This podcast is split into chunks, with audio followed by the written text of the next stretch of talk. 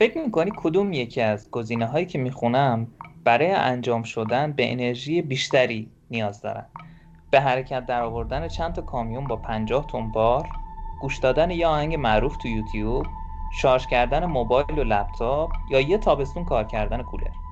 این سوالو خیلی یهویی و بدون اطلاع قبلی از هانیه و امیرحسین، دو تا از دوستامون پرسیدیم. بریم ببینیم چه جوابی دادن.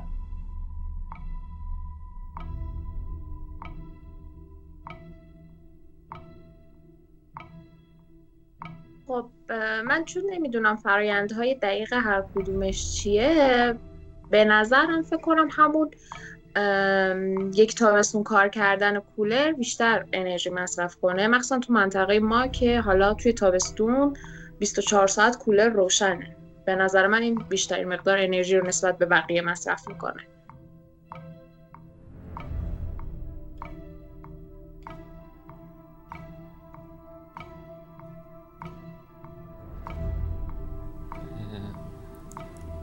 واقعا خب خیلی واضحه، قطعا یک کامیونو که بخوام 50 تن بار تکون بدیم خیلی انرژی بیشتری از من میگیره، ولی فکر نمی‌کنم سواله. یعنی بقیه گزینه‌ها که راجعش فکر می‌کنیم، گوش دادن به آهنگ و یه تابستون کار کولر. خب اگر بخوام یه تابستون کار کولر رو باشه، بذاریم فکر کنیم چقدر انرژی میبره برای یک نیروگاه. چقدر خیلی میبره برای یک نیروگاه واقعا. ولی واقعا خود آب هم هست، یعنی اون آبی که یه لحظه حالا به من بگین تو نگاه اول میگم یک کامیون با 50 تن بار، ولی وقتی هست که فکر کنم مرسی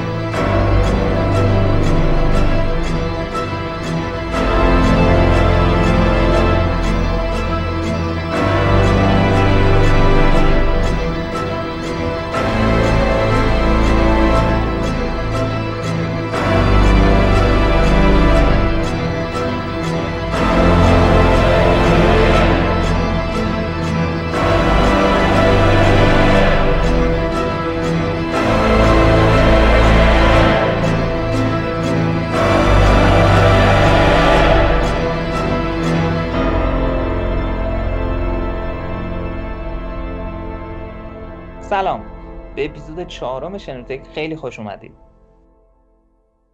سلام، به این اپیزود خوش اومدین. مرسی. قبل از هر چیز ازتون میخوام شما هم به این سوال تو ذهنتون جواب بدید و ببینید نظرتون نسبت به هانیه و امیرحسین چقدر تفاوت یا تشابه داره. به نظر شما کدوم یکی از این گزینه‌ها به انرژی بیشتری برای انجام شدن نیاز دارن؟ خب خانم علی پور، شما نظرت چیه نسبت به سوال و پاسخی که دوستامون دادن؟ خب من فکر میکنم اون یه تابستون کار کردن بر منطقی باشه، چون که بازه زمانی زیادی مد نظر هست. اما خب اینم نکته مهمیه که باید به فرآیند و مسیرها و در واقع اون اتفاقی که در درون این ماجرا میفته هم فکر کرد و بعد جواب منطقی داد. نسبت به جوابی که دوستامون دادن نظرتون چیه؟ جوابشون خوبه، اما از دید خودشون و دقیقاً هر دو نفر داشتن بهش با 2 تا دید متفاوت واسه خودشون استدلال کردن. اما جالبه که بگم که هر 2 تا پاسخ این 2 دوستمون اشتباه بودن و شما هم اشتباه فکر میکنید. چیزی که بیشتر انرژی مصرف میکنه، در کمال ناباوری در مقایسه با بقیه گزینه‌ها، تماشای یه فیلم خیلی معروف توی یوتیوبه و این خیلی ممکنه برای من و شما عجیب باشه و برای خیلی های دیگه، چون که اون چیزی که در واقع جلوی چشممون میبینیم چیزی غیر از اینه. بنابراین اینو میذاریم کنار و دلیل اینکه تماشای یه فیلم معروف توی یوتیوب انرژی خیلی بیشتری مصرف میکنه رو جلوتر با هم دیگه بررسی میکنیم. اما ما دو تا سوال دیگه هم از دوستامون پرسیدیم، بریم و این دو تا سوال و جواب هم بشنویم و برگردیم و با هم در موردشون صحبت کنیم.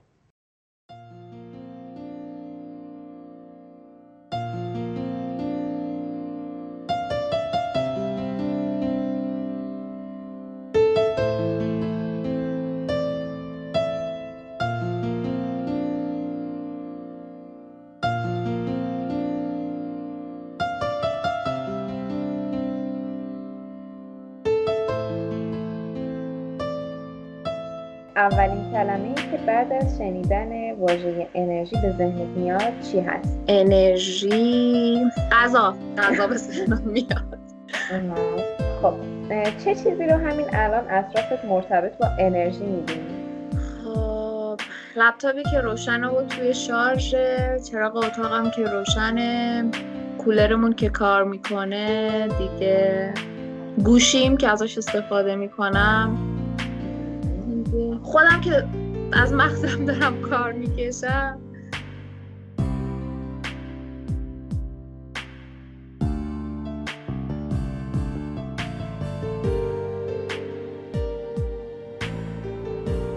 اولین کلمه‌ای که با شنیدن انرژی به ذهنت میاد چیه؟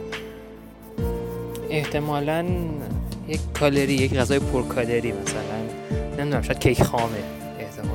ولی چیزی که به ذهنم میاد نمیدونم چرا ولی یک کیک خامه به ذهنم میاد. دو، چه چیزهایی رو اطراف خودت مرتبط با انرژی میبینی؟ خب چراغ، لامپ، اسپیلت، کولر گازی و خلاصه هر چیزی که انرژی مصرف میکنه. حتی خودم هم یک مصرف کننده انرژی.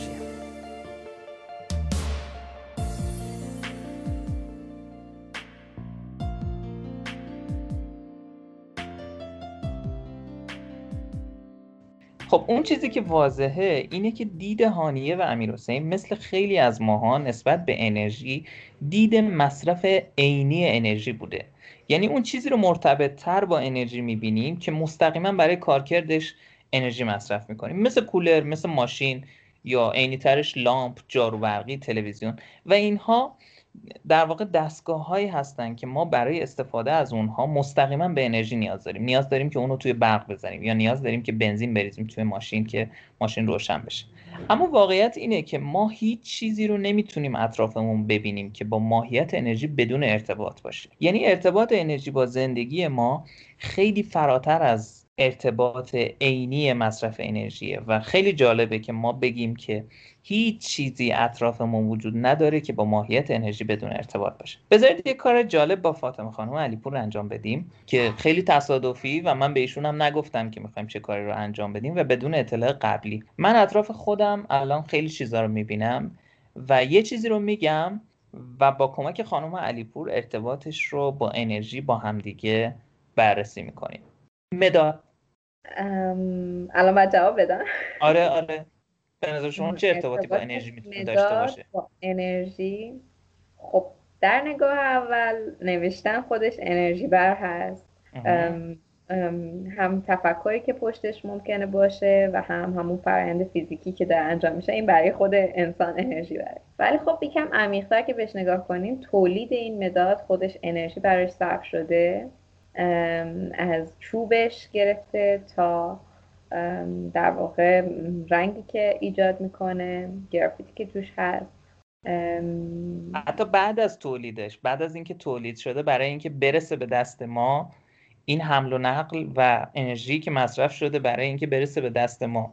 دقیقاً. و یا اینکه زمانی که چوبش رو میخواستن ببرن، حتی اون اره برقی که برای بریدن چوب این مداد استفاده شده، یا خیلی جزئی‌تر اگه بخوایم نگاه کنیم، بسته‌بندی که برای این مداد در نظر گرفته شده، همه اینها مداد رو کاملا مرتبط با انرژی میکنه. بنابراین وقتی که ما یه مداد رو دور میندازیم، خیلی انرژی زیادی که برای اون مداد مصرف شده رو انداختیم دور، همزمان با دور انداختن یه مداد. این تمرین رو همونطوری که من و فاطمه خانم الان انجام دادیم میتونید شما هم انجام بدید، همه ما میتونیم انجام بدیم و هر چیزی که اطرافمونه بدون اینکه ذره فکر کنیم در نظر بگیریم تو ذهنمون و اون رو خیلی سریع به انرژی ارتباط بدیم. جالب اینه که هر چیزی رو که ما در نظر بگیریم میتونیم به انرژی خیلی راحت مرتبطش کنیم. تا این تمرین رو شما انجام میدید ما میریم سراغ یکی از دوستامون که تو حوزه انرژی تخصص داره تا بدونیم چرا تماشای یه فیلم معروف توی یوتیوب اینقدر انرژی مصرف میکنه نسبت به اون گزینه‌هایی که توی اول گفتگومون شنیدید و درباره انرژی با هم بیشتر گپ بزنیم. با ما همراه باشید. Despacito, quiero desnudarte a besos despacito, firma las paredes de tu laberinto y hacer de tu cuerpo todo un manuscrito. Sube, sube, sube, sube, sube. Quiero ver bailar tu pelo, quiero ser tu ritmo, que le enseñes a mi boca tus lugares favoritos, favorito, favorito. این صدا از روی ویدیویی پلی شد که توی یوتیوب دومین ویدیو پربازدید یوتیوبه و وقتی به آمار بازدید کننده ها دقت میکنید با یه عدد وحشتناک بزرگ مواجه میشید که برابر با 7.3 میلیارد نفر این ویدیو رو دیدن. عدد بزرگیه و اومدن حساب کردن انرژی که لازمه برای دیدن این ویدیو فقط برای دیدن این ویدیو چقدره. این انرژی حاصل جمع تمام انرژیایی که استفاده میشه برای سرورها، انرژی که روی مانیتور شما صرف میشه، انرژی که روی گوشی صرف میشه، انرژی که روی اسپیکر هست، انرژی که توی وای فایتون مصرف میشه. اگه همه اینا رو جمع بکنیم و انرژی لازم برای دیده شدن این ویدیو رو حساب بکنیم، یه عددی میشه برابر با 908 گیگاوات ساعت. وقتی عدد رو من میخونم چون گیگا داره میگم اوکی این عدد خیلی بزرگیه، ولی واقعا درک دارم میکنم این عدد چقدر بزرگه. برای اینکه اینو برای خودم ملموس بکنم اومدم اینو تبدیل کردم به یه چیزی که احساسش میکنم. همه ما توافق داریم که کارگرها برای انجام کارشون انرژی زیادی میذارن. طبق آمار جهانی هر کارگر اگه توی روز 8 ساعت کار بکنه به صورت متوسط نیم کیلووات ساعت انرژی باید صرف کنه. خب الان که ما خوب درک میکنیم کارگرها چقدر انرژی میذارن توی روز کاری، پس بهتره که ما هم این 908 گیگاوات ساعت رو تبدیل بکنیم به اینکه برابر با چه میزان انرژی کارگرها. وقتی این عدد تبدیل میکنید انرژی معادلی که به دست میاد برابر با 1 ماه کار روزی 8 ساعت و به تعداد 60 میلیون کارگر.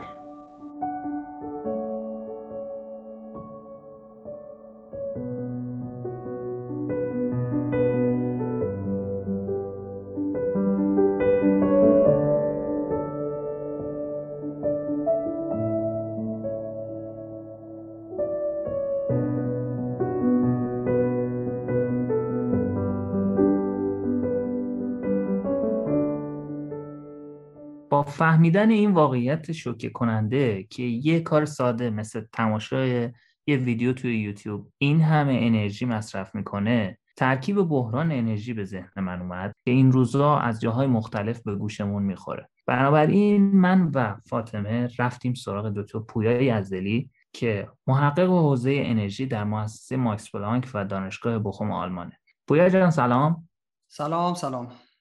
سلام وقتتون بخیر. سلام وقت شما هم بخیر باشه.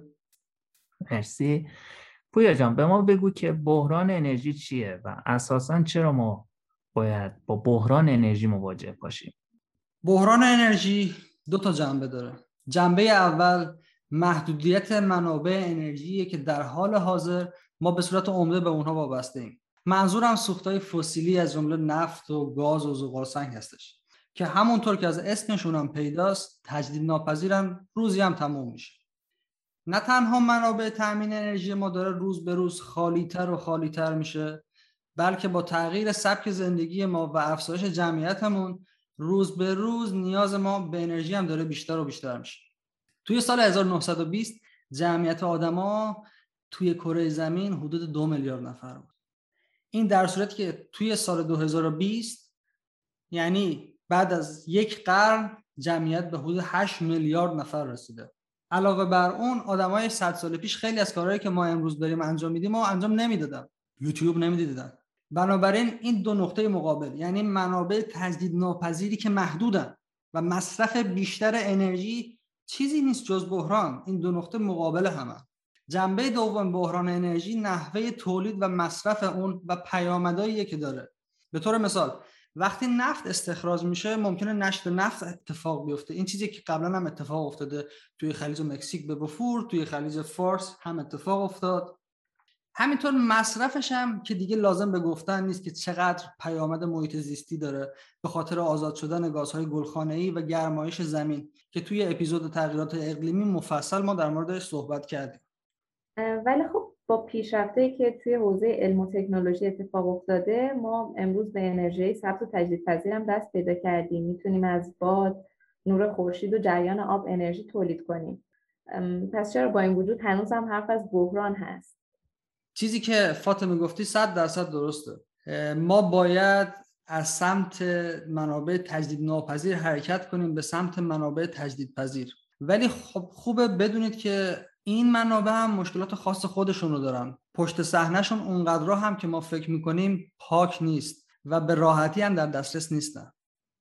چطور پاک نیست؟ مثلا یه توربین بادی که با باد به چرخش در میاد و خب برای ما برق تولید می‌کنه، چه مشکلی می‌تونه داشته باشه واقعا؟ نمونه خوبی رو مثال زدی. توی توربین‌های بادی ما یه سری تیغه داریم که باید حتی ممکن اینا سبک باشن. و برای اینکه این تیغه‌ها رو بسازن میان از گلس فایبر استفاده می‌کنن. ولی گلس فایبرها عمر محدودی دارن و بعد یه مدتی خراب میشن و باید جایگزین بشن. بدتر از اون این که این گلس فایبرها قابل بازیافت نیستن.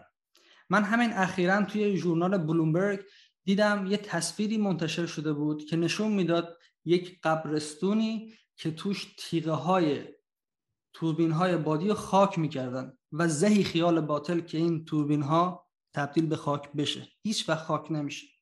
این یه مشکل بعدی که وجود داره اینه که برای تولید برق از چرخش توربین، حالا چه بادی چه آبی، ما نیاز داریم که آهنربای قوی داشته باشیم تا بتونیم جریان الکترومغناطیسی بگیریم از سیستم. توی ساخت این آهنربا ما میایم از عنصری به نام نوبیدیوم استفاده می‌کنیم. نوبیدیوم منابع معدنی محدودی داره و علاوه بر اون استخراج نوبیدیوم از زمین پیامدهای محیط زیستی خیلی زیادی داره. من دیگه از پیامدهای انسانیش نگم براتون که قصه‌ای است پر از آب چشم. بنابراین درسته که باد یک منبع پاک و تجدیدپذیر برای تامین انرژیه، ولی ابزاری که ما بتونیم حرکت باد رو تبدیل بکنیم به انرژی الکتریکی پاک نیست، سهل الوصول نیست، وسیله استحصالش مشکلات محیط زیستی داره، قابل بازیافت نیست. و این اونجاست که من میتونم بگم که پشت صحنه زشتی دارن اینجور منابع. حتی گویا در مورد سلول خورشیدی چطور؟ اونا که دیگه نیازی به مواد سبک و آهنربا ندارن. توی سلولای خورشیدی ما یه موادی داریم که نور خورشید رو جذب میکنن و با انجام واکنش‌های فوتوالکتروشیمیایی انرژی خورشید رو تبدیل میکنن به انرژی الکتریکی. خب توی سلولهای خورشیدی ما یه بستر سیلیکونی داریم و روش یک سری لایه‌هایی داریم از اکسیدهای فلزی و مواد ارگانیک. بستر سیلیکونی که توی سلولای خورشیدی وجود داره به سیلیکون ویفر معروف هستن. برای اینکه شما سیلیکون ویفر تولید بکنید نیاز دارید که دماهای بالایی رو برای ذوب کردن سیلیکون داشته باشید. برای اینکه به این دماهای بالا برسید نیاز دارید برید سمت سوخت‌های فسیلی. اینجاست که مشکل پیش میاد. شما دارید می‌رید سیلیکون ویفری رو بسازید که قراره توی سلول خورشیدی استفاده بشه. اتفاقی که میفته اینه که شما مجبورید برای تولیدش سوختای فسیلی رو بسوزونید و خیلی هم باید بسوزونید و وقتی سوختای فسیلی رو میسوزونید دی اکسید کربن تولید میشه و اینجاست که مشکل وجود داره. انگار که ما داریم مشکل رو از جایی که انرژی مصرف میشه به جایی میبریم که سلولای خورشیدی تولید میشن. اگه توی چین داریم سلولای خورشیدی رو تولید میکنیم، CO2 از اونجا وارد اتمسفر میشه. حالا اگه دی اکسید کربن توی چین بیاد، توی جف یا توی تبت یا توی آمریکا یا توی هند، هیچ فرقی نداره. در نهایت در انتهای کار همه ما بازنده ایم و این تنها یه راه موقتیه که کشورهای سرمایه‌دار الان ازش برخوردارن. خب پویا جان یه سوال، الان اگر که ما این رو بخوایم حساب کنیم، یک بار مگر یک سلول خورشیدی تولید نمیشه برای همیشه؟ یعنی سلولای خورشیدی عمر محدودی دارن؟ عمر متوسطی دارن، حدود 10 سال، و بعد از اون کارایشون رو از دست میدن و بازدهشون پایین میاد. و غیر از اون این مسئله هم هست که توی سلولای خورشیدی وقتی که کارایشون رو از دست دادن و باید از سیستم خارج بشن، ما سیستمی رو نداریم که بتونیم بازیافت بکنیم چیزی که توی این سلولای خورشیدی گذاشتیم. توی سلولای خورشیدی ما سیلیکون ویفر داریم که توش انرژی زیادی مصرف شده تا بتونیم تولیدش بکنیم. ما غیر از سیلیکون ویفر فلزات گرانبهای زیادی هم داریم که منابع محدودی دارن و اونها هم مشکلات محیط زیستی خاص خودشونو دارن. این نیست که ما این سلول خورشیدی درست کردیم تا آخر زندگیمون میتونیم از این سلول خورشیدی استفاده کنیم. عمر متوسطشون حدود 10 ساله. علاوه بر این فراموش نکنیم خورشید و باد همیشه و همه جا به میل ما در دسترس نیستن. باد همیشه و همه جا با سرعت لازم نمیوزه. خورشید همیشه نمیتابه یا همه جا با شدت لازم نمیتابه. بنابراین ما با مشکل بعدی مواجه میشیم که ذخیره انرژی رو برای ما لازم میکنه. برای اینکه بتونیم انرژی رو ذخیره بکنیم توی مواقعی که میتونیم تولیدشون بکنیم و بعداً استفادهشون بکنیم، علم الکتروشیمی به میون میاد که از طریق اون انرژی الکتریکی به انرژی شیمیایی تبدیل و ذخیره میشه و در زمان نیاز این فرایند در جهت معکوس اتفاق میفته و انرژی شیمیایی به انرژی الکتریکی تبدیل میشه و اون موقع ما میتونیم ازشون استفاده بکنیم. یه مثال خیلی معروفش باتری‌ها هستن، ولی اگه ما همه باتری‌هایی که داریم توی دنیا رو همین الان روی هم بذاریم، فقط میتونن 10 دقیقه از انرژی مورد نیاز کل آدم‌های روی کره زمین رو ذخیره بکنن. پس این نشون میده یه گپ خیلی بزرگی وجود داره برای اینکه ما بتونیم انرژی رو ذخیره بکنیم و سیستم‌هایی که انرژی رو ذخیره می‌کنن. یه راه دیگه‌ای هم وجود داره و اون اینه که ما بیایم از پیل‌های سوختی استفاده بکنیم. توی پیل‌های سوختی میان از جریان الکتریکی استفاده می‌کنن و به طور مثال پدیده آبکافت رو انجام میدن و آب رو تبدیل می‌کنن به گاز هیدروژن و اکسیژن و در زمان نیاز گاز هیدروژن و اکسیژن دوباره به آب تبدیل میشن و برق تولید می‌کنن که خیلی به نظر پاک میاد، ولی توی ساخت این پیلای سوختی از فلزات کمیاب و گران قیمت داره استفاده میشه و علاوه بر اون بازده کافی رو ندارن و موانع جدی برای تولید استفاده گسترده از آنها وجود داره. البته بعد بگم که تحقیقات گسترده‌ای در زمینه انرژی در جریانه و امیدوارم یه روزی بتونیم یه بازده خیلی خوبی داشته باشیم و بتونیم از موادی که فراوانی بیشتری دارن در تولید این سیستم ها استفاده بکنیم. الان برای من یه سوال مطرح شد. من فکر می‌کنم انرژی هسته‌ای یه جورایی یه جوابی برای این صحبت شما باشه، چون اون دیگه نیازی به باتری نداره، نیازی به آبکافت و چالشایی که گفتید نداره. اونا چطورن؟ همین الان از انرژی هسته‌ای خیلی جاها استفاده میشه. قسمت اعظمی از انرژی الکتریکی که توی نروژ و فرانسه تولید میشه از انرژی هسته‌ای میاد.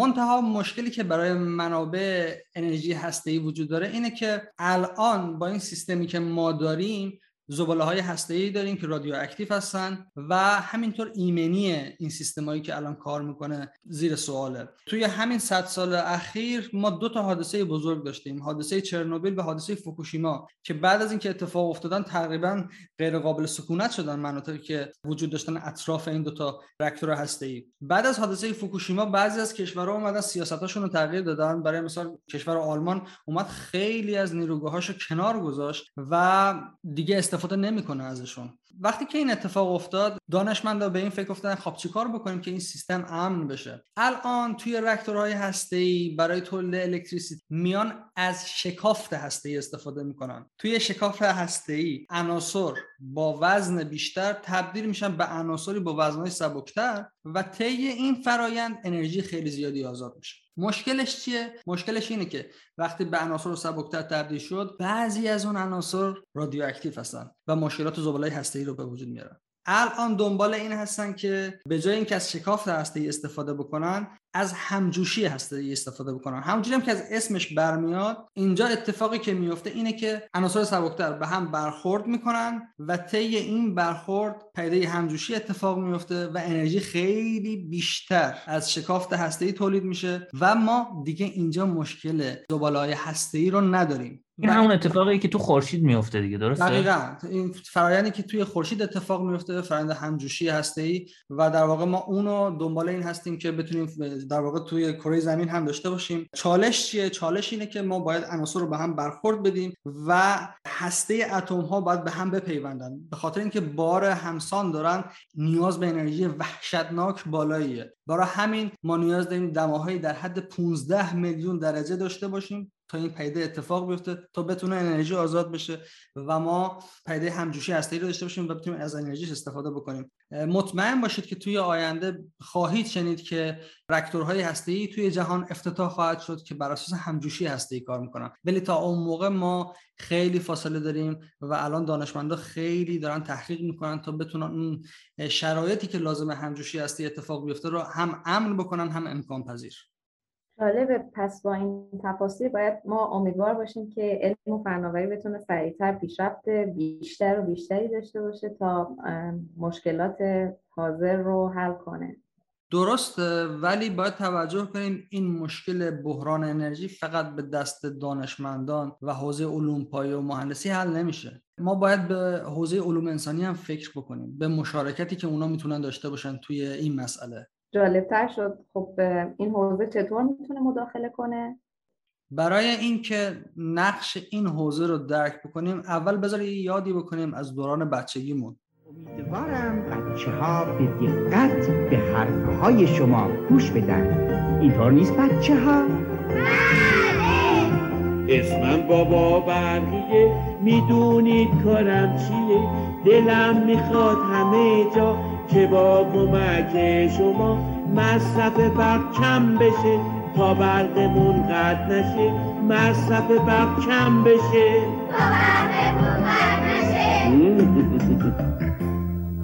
هرگز نشه فراموش لامپ اضافی خاموش، هرگز نشه فراموش لامپ اضافی خاموش.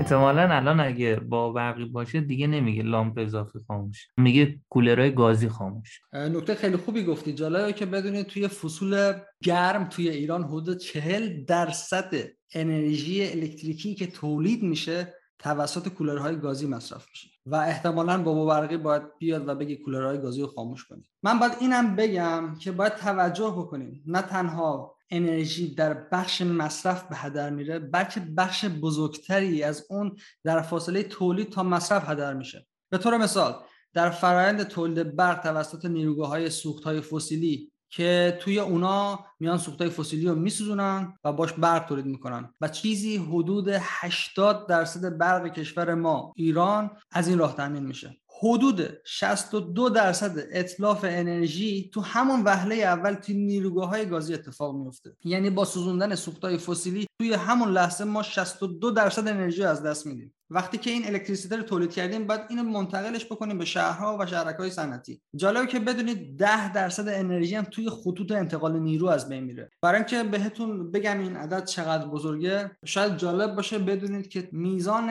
اتلاف الکتریسیته توی خطوط انتقال برق توی ایران برابر با میزان برقی که تو نیروگاه بوشهر داره تولید میشه. پس این عدد بزرگیه. حالا فرض بگیرید که ما تولید کردیم، منتقل کردیم و وقتی میخوایم به دست مشتری برسونیم، ما نیاز داریم که ولتاژ و جریان این الکتریسیته رو تنظیم بکنیم که توی اونجا هم ما 15% هدر رفت انرژی داریم.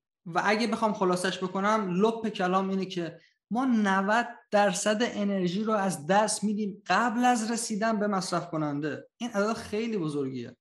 بخشی از این اتلاف انرژی رو نمیشه کاریش کرد، ولی بخش عمده‌ای از اون رو با مدیریت و برنامه‌ریزی صحیح میشه جلوگیری کرد. به طور مثال با نوسازی و بازسازی زیرساخت‌های تولید انرژی و همینطور وسایل مصرف کننده انرژی. چیزی که تو کشور ما اصلا شاید بهش فکر هم نمیشه، به خاطر اینکه قیمت برق پایینه و این پایین بودن قیمت برق خودش ناشی میشه از ارزون بودن نفت و گاز که توی کشورمون داریم. البته فعلا داریم. شاید شما الان عصبانی بشید و بگید همینطوریش همه هزینه‌های زندگی بالاست و روز به روز افرادی که از پس اون برمیان دارن کمتر و کمتر میشه. ولی باید بدونید که درسته با پرداخت کمتر برای قبض برق به ظاهر دارید منفعت میبرید، ولی به خاطر همین قیمت پایین و غیر واقعی کسی به فکر نوسازی و بازسازی سیستم‌های موجود نیست، یا حتی کسی نیست که به فکر سرمایه‌گذاری توی حوزه‌های انرژی‌های تجدیدپذیر باشه، چون در ظاهر توجیه اقتصادی نداره و این هزینه‌های جبران ناپذیر رو به اقتصاد و محیط زیست کشورمون تحمیل کرده و میکنه. بنابراین ما نیاز به متخصصین در زمینه علوم انسانی از جمله مدیریت و اقتصاد داریم که سود و زیان بلند مدت هر اقدامی رو محاسبه کنن و اونها رو به طور شفاف با مردم در میون بذارن و همینطور کسایی که آموزش‌های لازم رو ارائه بدن و همه با هم برای کاهش مصرف انرژی و جلوگیری از هدر رفتنش اقدام کنن. حتی توی بعضی از کشورها الان می‌بینیم که یه سری حزبای سیاسی وجود دارن که دغدغه‌های محیط زیستی دارن، دغدغه‌هایی دارن در مورد قیمت انرژی و اینکه از چه نوع انرژی باید استفاده بکنیم و این حزب‌ها به حزبای سبز معروفن که توی آلمان و بریتانیا وجود داره و امیدوارم یه روزی توی همه کشورها چنین احزاب سیاسی وجود داشته باشن و بتونن تأثیر سیاسی هم داشته باشن تا بتونن تغییر بدن رویه مصرف انرژی و اینکه از تأثیرات مخربی که روی محیط زیست اتفاق افتاده جلوگیری بکنن.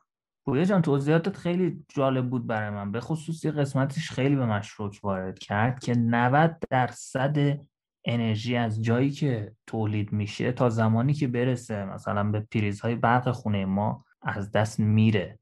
و خب اینجا میخوام یه سوال سخت ازت بپرسم که خب برن رو 90% کار کنن دیگه، من که فقط 10% انرژی به دستم میرسه. حالا یه لامپ رو خاموش کنم یا درجه کولر رو کم کنم تاثیر چشمگیری نداره، ولی اگه رو 90% بقیه کار کنن خیلی بهتره. بذار جواب سوالتو با یه مثال ساده بدم. فرض کن ما میخوایم بریم یه تور کویر، الغذای کویر گرم و خشک. با خودمون غذا و کلمن آب و سایر وسایل لازم برمی‌داریم و میزنیم به دل کویر. وقتی میرسیم اونجا میری کلمن آب رو در بیاری، میبینی ای داد بیداد کلمن برگشته و بیشتر آب ریخته بیرون و فقط یه مقدار کمی از آب مونده. آیا این آبی که مونده توی کلمن رو همون جوری استفاده میکنی که وقتی کلمن پر بود؟ قطعا نه. سعی میکنی با فکر و برنامه‌ریزی بیشتری از اون آب استفاده بکنی، برای قطره قطرهش برنامه میریزی. در واقع اون مقدار آبی که برات مونده ارزش چند برابری برات پیدا میکنه. در مورد برق هم همینطوره. وقتی این همه انرژی تلف شده، این همه محیط زیست آلوده شده که این میزان برق به دست ما برسه، ما باید خیلی مسئولانه و دلسوزانه ازش استفاده کنیم اگه به فکر خودمون، بچه هامون و محیط زیستمون باشیم. یا حقیقتا من با مثالات قانع شدم، من تسلیمم. من فکر میکنم با وجود این صحبت‌ها هم توسعه علم و فناوری، هم نوسازی و بازسازی زیرساخت‌ها و همینطور اقدام مسئولانه و آینده نگرانه چه توی حوزه تولید چه توی حوزه مصرف میتونه واقعا چراغ راهی برای عبور از این بحران باشه و باید گفت که باید امیدوار باشیم به روزی که همه جوامع و تک تک افراد به این چراغ مجهز بشن و همه همدل و همفکر تو این راه قدم بذاریم. دقیقاً.